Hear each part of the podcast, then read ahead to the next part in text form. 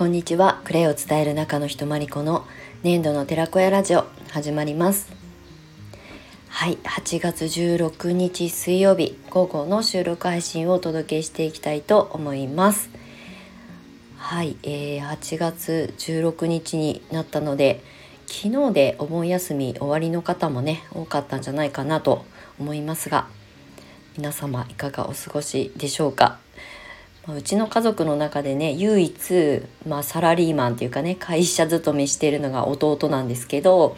あの今日からねまた仕事だって言いながら あの今日あの朝ね出勤していく姿をこう後ろ姿を送り出してたんですけどはいまた日常がね戻ってきたと思います。まあ私みたいにねあの曜日関係なく祝日関係なく動いてる人フリーランスの方とかはねあんまりこう関係ありそうでななさそうなんですけどまあでもね一応こうお盆休みとかまあお子さん持ってらっしゃる方もまああと半月で 夏休みが終わるのでいよいよ夏後半戦に入るタイミングに今日なりましたね16日なんで。はい、であの私もね このお盆休み中はあの自宅でずっとパソコンに向かって仕事をしていたりとかしていたのであの休みのようで休みじゃなくてっていう感じだったんですけどちょっとね収録はあの2日3日ぶりになっております。はい、ちょっとゆるーく過ごしておりました。はい、今日は朝からね美容室に予約を入れて髪を切りに行ってきました。8ヶ月ぶりの美容室。まあ女子力のなさはもともとなんですけどなんか8ヶ月も髪を伸ばしっぱなしにしてたのはもうさすがに限界で あの U ターンしてきて、えー、真っ先に調べたのが美容室と自然食品店。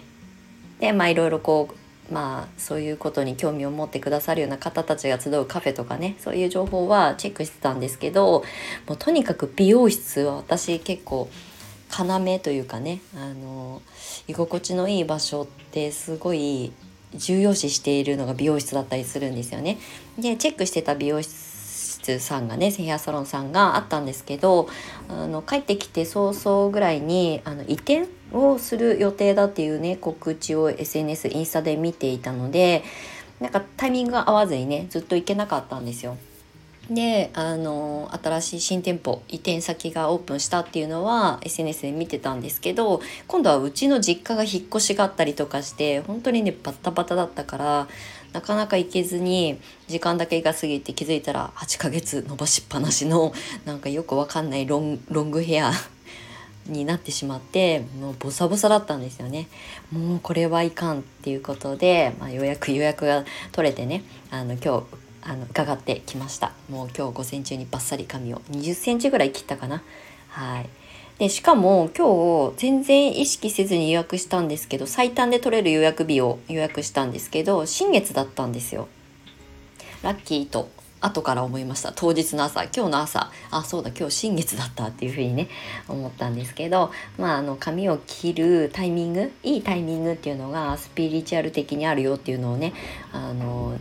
ネットで検索してその情報をね今日の朝のスレッズに書かせてもらっているので もしあの髪を切るタイミングとかね興味ある方まあ験担ぎじゃないですけどね。うん、なんかそういうタイミングとかって結構ねあの自然の摂理にあの紐づいてたりとかもするのでよかったら見てみてください。はい、なのであの中途半端に伸びきってしまっていたなんかヨレヨレのセミロングみたいな髪の毛をねバッサリ切ってもう軽やかなショートボブになって帰ってきました。はいということで今日の収録配信の本題に入りたいと思います。えっ、ー、とお知らせは基本的にあのクレイカフェプログラムの募集しております。あのアンバサダーディレクターの募集してます。あと,、えーと、今月末までがあの期限になりますけれどもアンバサダープログラムあアンバサダープランの、えー、トライアルプランを募集しておりますのでそちらはホームページの方からご覧いただけたらと思います。はい、あのクレイを伝える人たちのコミュニティってどういうものなのかということをねちょっとこう体験していただきたいなっていうふうに思って作ったプランなのであのとりあえず期間限定となっておりますのでまたあの9月以降は条件が変わる予定なので、まあ、今のちょっとお得なプランであのご参加いただけるのは今月末までとなっておりますのでよかったらグレイカフェプログラムのあのホームページ該当ページをご覧いただけたら嬉しく思います。はい、で今日の本題なんですけれどもあの美容室にね今日午前中行ってきて、まあ、この話をしてみようかなと思った題材がうんセンスアップ要するに、えー、自分をこうあの表現して発信して、ま、1億総発信時代だっていうふうに言われてる今の時代その見せ方って結構頭を悩ます方多いと思うんですよね。で今日ね美容室に行ってとっても素敵な美容室でヘアサロンさんでねすごくその空間がこう緻密に作られていたりとかそのオーナーさんの空気感だったりとか、まあ、デザイン性ももちろんですけどすごくおしゃれっていうだけじゃなくて空間の木みたいなその場所に身を置いた時の自分の居心地の良さだったりとかを体験して帰ってきたっていうところを前提にしてお話ししていきたいなと思うんですけれどもあのねよく私もコンサルとかねあのクレイカフェのメンバーさんとかにサポートととしてねアドバイスさせていただく時にその写真が上手に撮れないとかだからインスタが苦手ですとか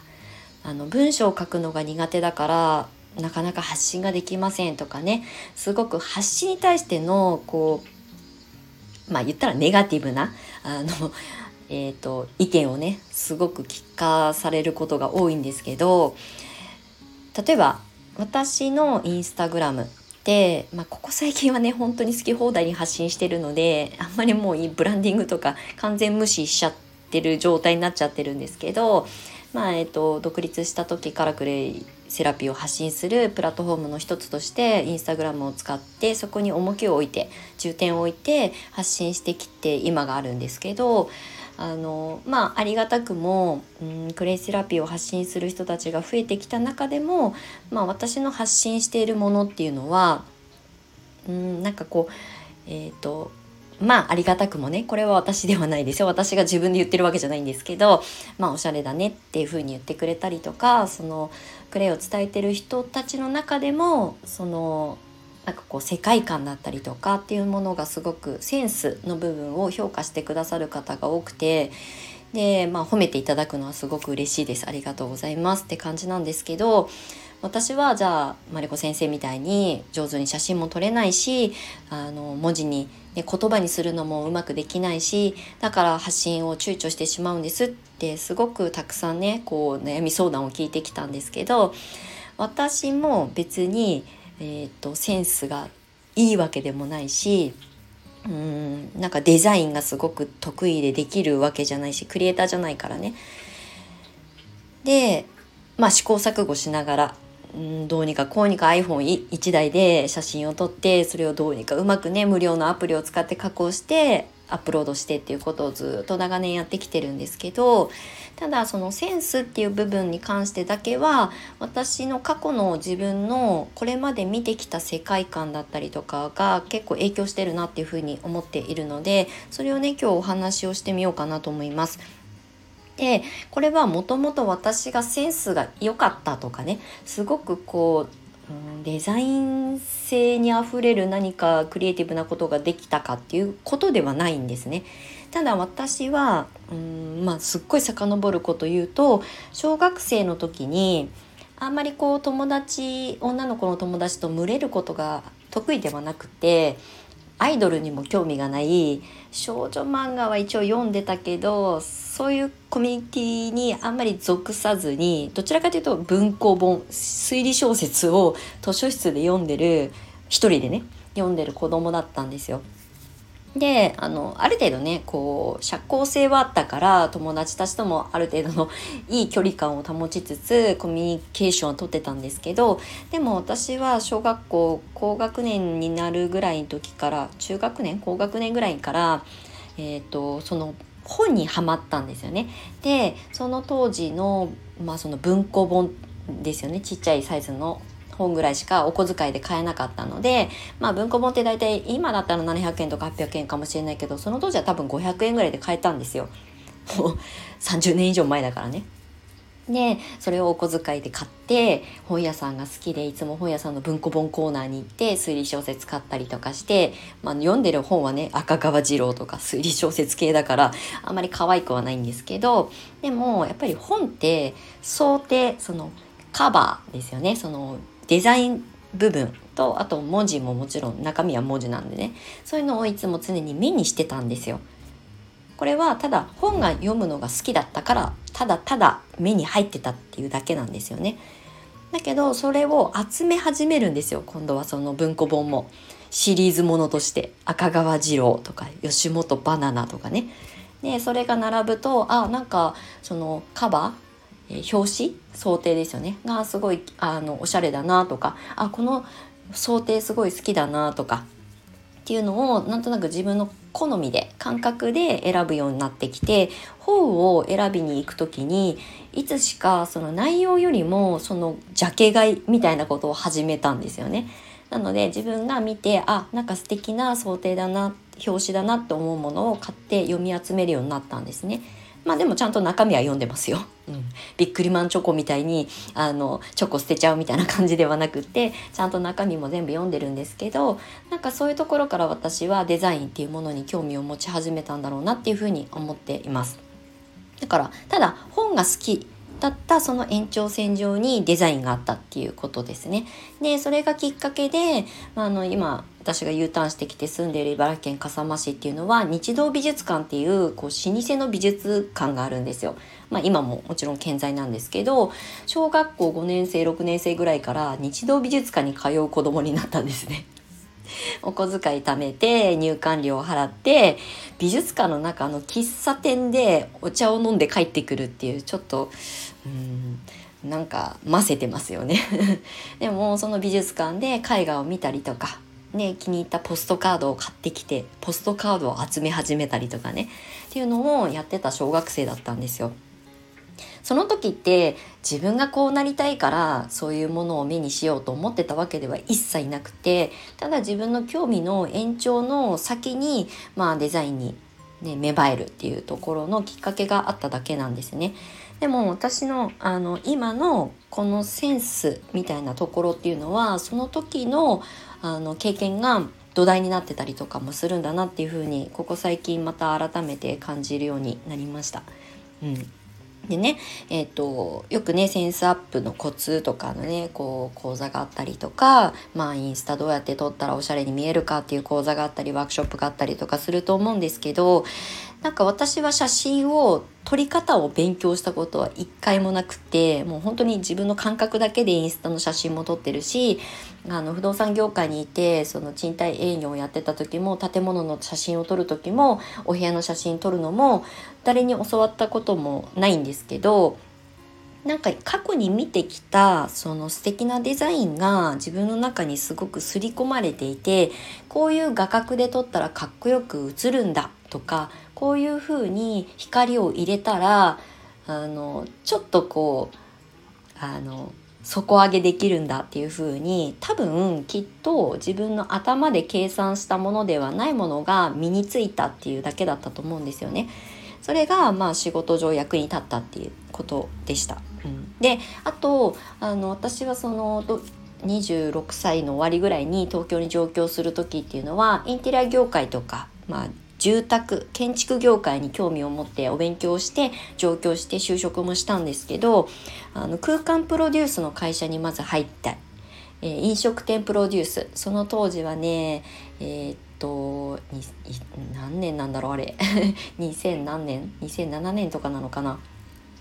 カフェブームっていうのが起きててもう今はねもう本当にいろんなところにおしゃれなカフェができてますけど、まあ、その当時はまだカフェでこうおしゃれなカフェを楽しんでる自分どうよっていうあのブームが始まるタイミングだったのでカフェブームっていうのがあってあの建築業界の中でもその住宅ではない店舗、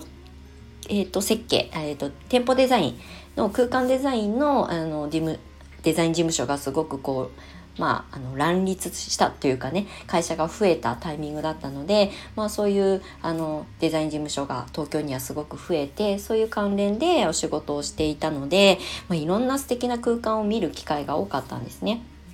なので私はそのもちろんインテリアコーディネーターの勉強して図面弾けるようにはなったんですけどどちらかというと空間デザインとかインテリアコーディネートっていうところのスキルとかセンスっていうのを持ち合わせてその業界にいたわけではなくてその業界に身を置いてすごい最先端なものを見れたからあの選ぶ視点が変わった。ていうのが私のまあ本当にこう大人になってからのそのセンスアップっていうところにすごく影響してるなっていうふうに思います。なのでこうなんかかっこいい写真を撮りたいなとかインスタで発信するのにね素敵な写真を発信してる人たちと比べて自分はうまく写真が撮れないとか言葉選びが上手にできないってきっと悩まれてる方ってたくさんいると思うんですけどとにかくこれはノウハウよりも自分の肌で感じることを大切にしてほしいなと思います。だからいくつになってもセンスって磨けるしまあ、センスってかっこいいものだけが全てじゃないのであの自分のフィル目目というフィルターを通して見たものが自分の感覚にマッチするものをたくさん見ることはとっても大事なので私が今もしこうセンスアップみたいなあのまあちょっと便利な言葉だからそういうふうに発信させていただきますけどそのセンスアップを目指すんであればとにかくまあ素敵なものを見ること。素敵っていうのはまあキラキラしてるものだけじゃないですよ。うんまあ本当に美術館だったりとか、えーとまあ、映画でもいいですしうんあとは景色。その自然の中にある景色だったりとか。あとは私なんかは結構空間でインスピレーションをもらったりとかするので今日午前中行った美容師さんなんかヘアサロンさんなんて本当に素敵なサロンさんでそこにいるとたくさんヒントがもらえるんですよね。あ私もこういうところでサロンやりたかったなとかも含めなんかそういうところでこう皮膚の細胞から入ってくるようなそういう経験を積み重ねていくうちになんか見るもののあの目線が変わっていくんですね。そう。なのでそういう空間に身を置いてどれだけたくさん自分の肉眼で見るかっていうことはとても大事です。あのインスタとかね例えばその手軽にスマホの中で検索したら写真だったりとかって拾えると思うんですけどでもね私はその空間の中例えば美術館だったりとかあとは自然界だったらその公園に行ってみるとか海の近くに立ってる素敵なおしゃれなカフェの中に自分の身を置いてみるっていう毛穴で感じることをこう積み重ねていくことがとっても大切だなっていうふうに思います。うん、なんか今はね AI とかたくさんこう、ね、ネット上で素敵なかっこいいものって見れるようになりましたけどでも、うん、私たちはあのねその AI 上で生きてる生物ではないので自分の肉体でそこに身を置いてみて体で感じることここは気が合うなとか合わないなっていうこともあると思うんですけどそれはその場に行かないと分からなかったりとか自分の目で直接見たものはやっぱり信じられる情報だったりとかもすると思うのでそういうものにとにかくたくさん触れることがとても大切だと思っています。なのでセンスアップみたいなことをこうね自分で習得していきたいこう身につけていきたいなと思う方はもう今日から道端に咲いてる小さいあの花お花とかね草とかを見てめでるっていうところから始める、まあ、お金もかかんないしあの時間もかけずにあの習慣化できると思うのでまずはそこからスタートしてじゃあ今度はあの美術館行ってみようかなとか映画館ですごいこう綺麗なあな映像を見るようなあのアクションものでもいいんですけどこう素敵な映像が流れる映画を見に行くとかねあとはすごくこう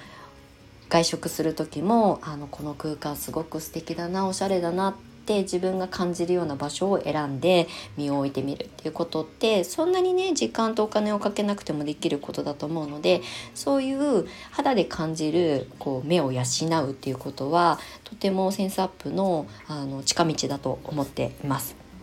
はい、なのであの今日はちょっとね美容室で素敵な美容室に行ったのでこのセンスアップとかね自分を表現する時にどういうふうに見せればいいのかとか写真ってどういうふうに撮ればいいのかとかうまく撮れないから躊躇しちゃうっていう方も多いと思うのでまああの日々あのそれはアップデートできますよっていうお話をねさせていただきたくてこういうお話になりました。はい。思いつきでいつも通り話してるのであの収録が長くなりすぎましたけれども、まあ、何かもしヒントにしていただけたら嬉しいなと思います。はい、またこういったねあのセンスアップというかね表現する表現力だったりとかっていうこともね私の経験上でよければお役に立てたらいいなと思うのでまたこういったお話もしていきたいなと思います。何かリクエストがあったらレターなりいただけると嬉しく思います。はいということで、えー、長くなりましたが今日も最後までお付き合いいただきましてありがとうございました。また次回の収録配信でお目にかかりましょう。最後までお付き合いいただきましてありがとうございました。年度の寺岡山理子でした。またね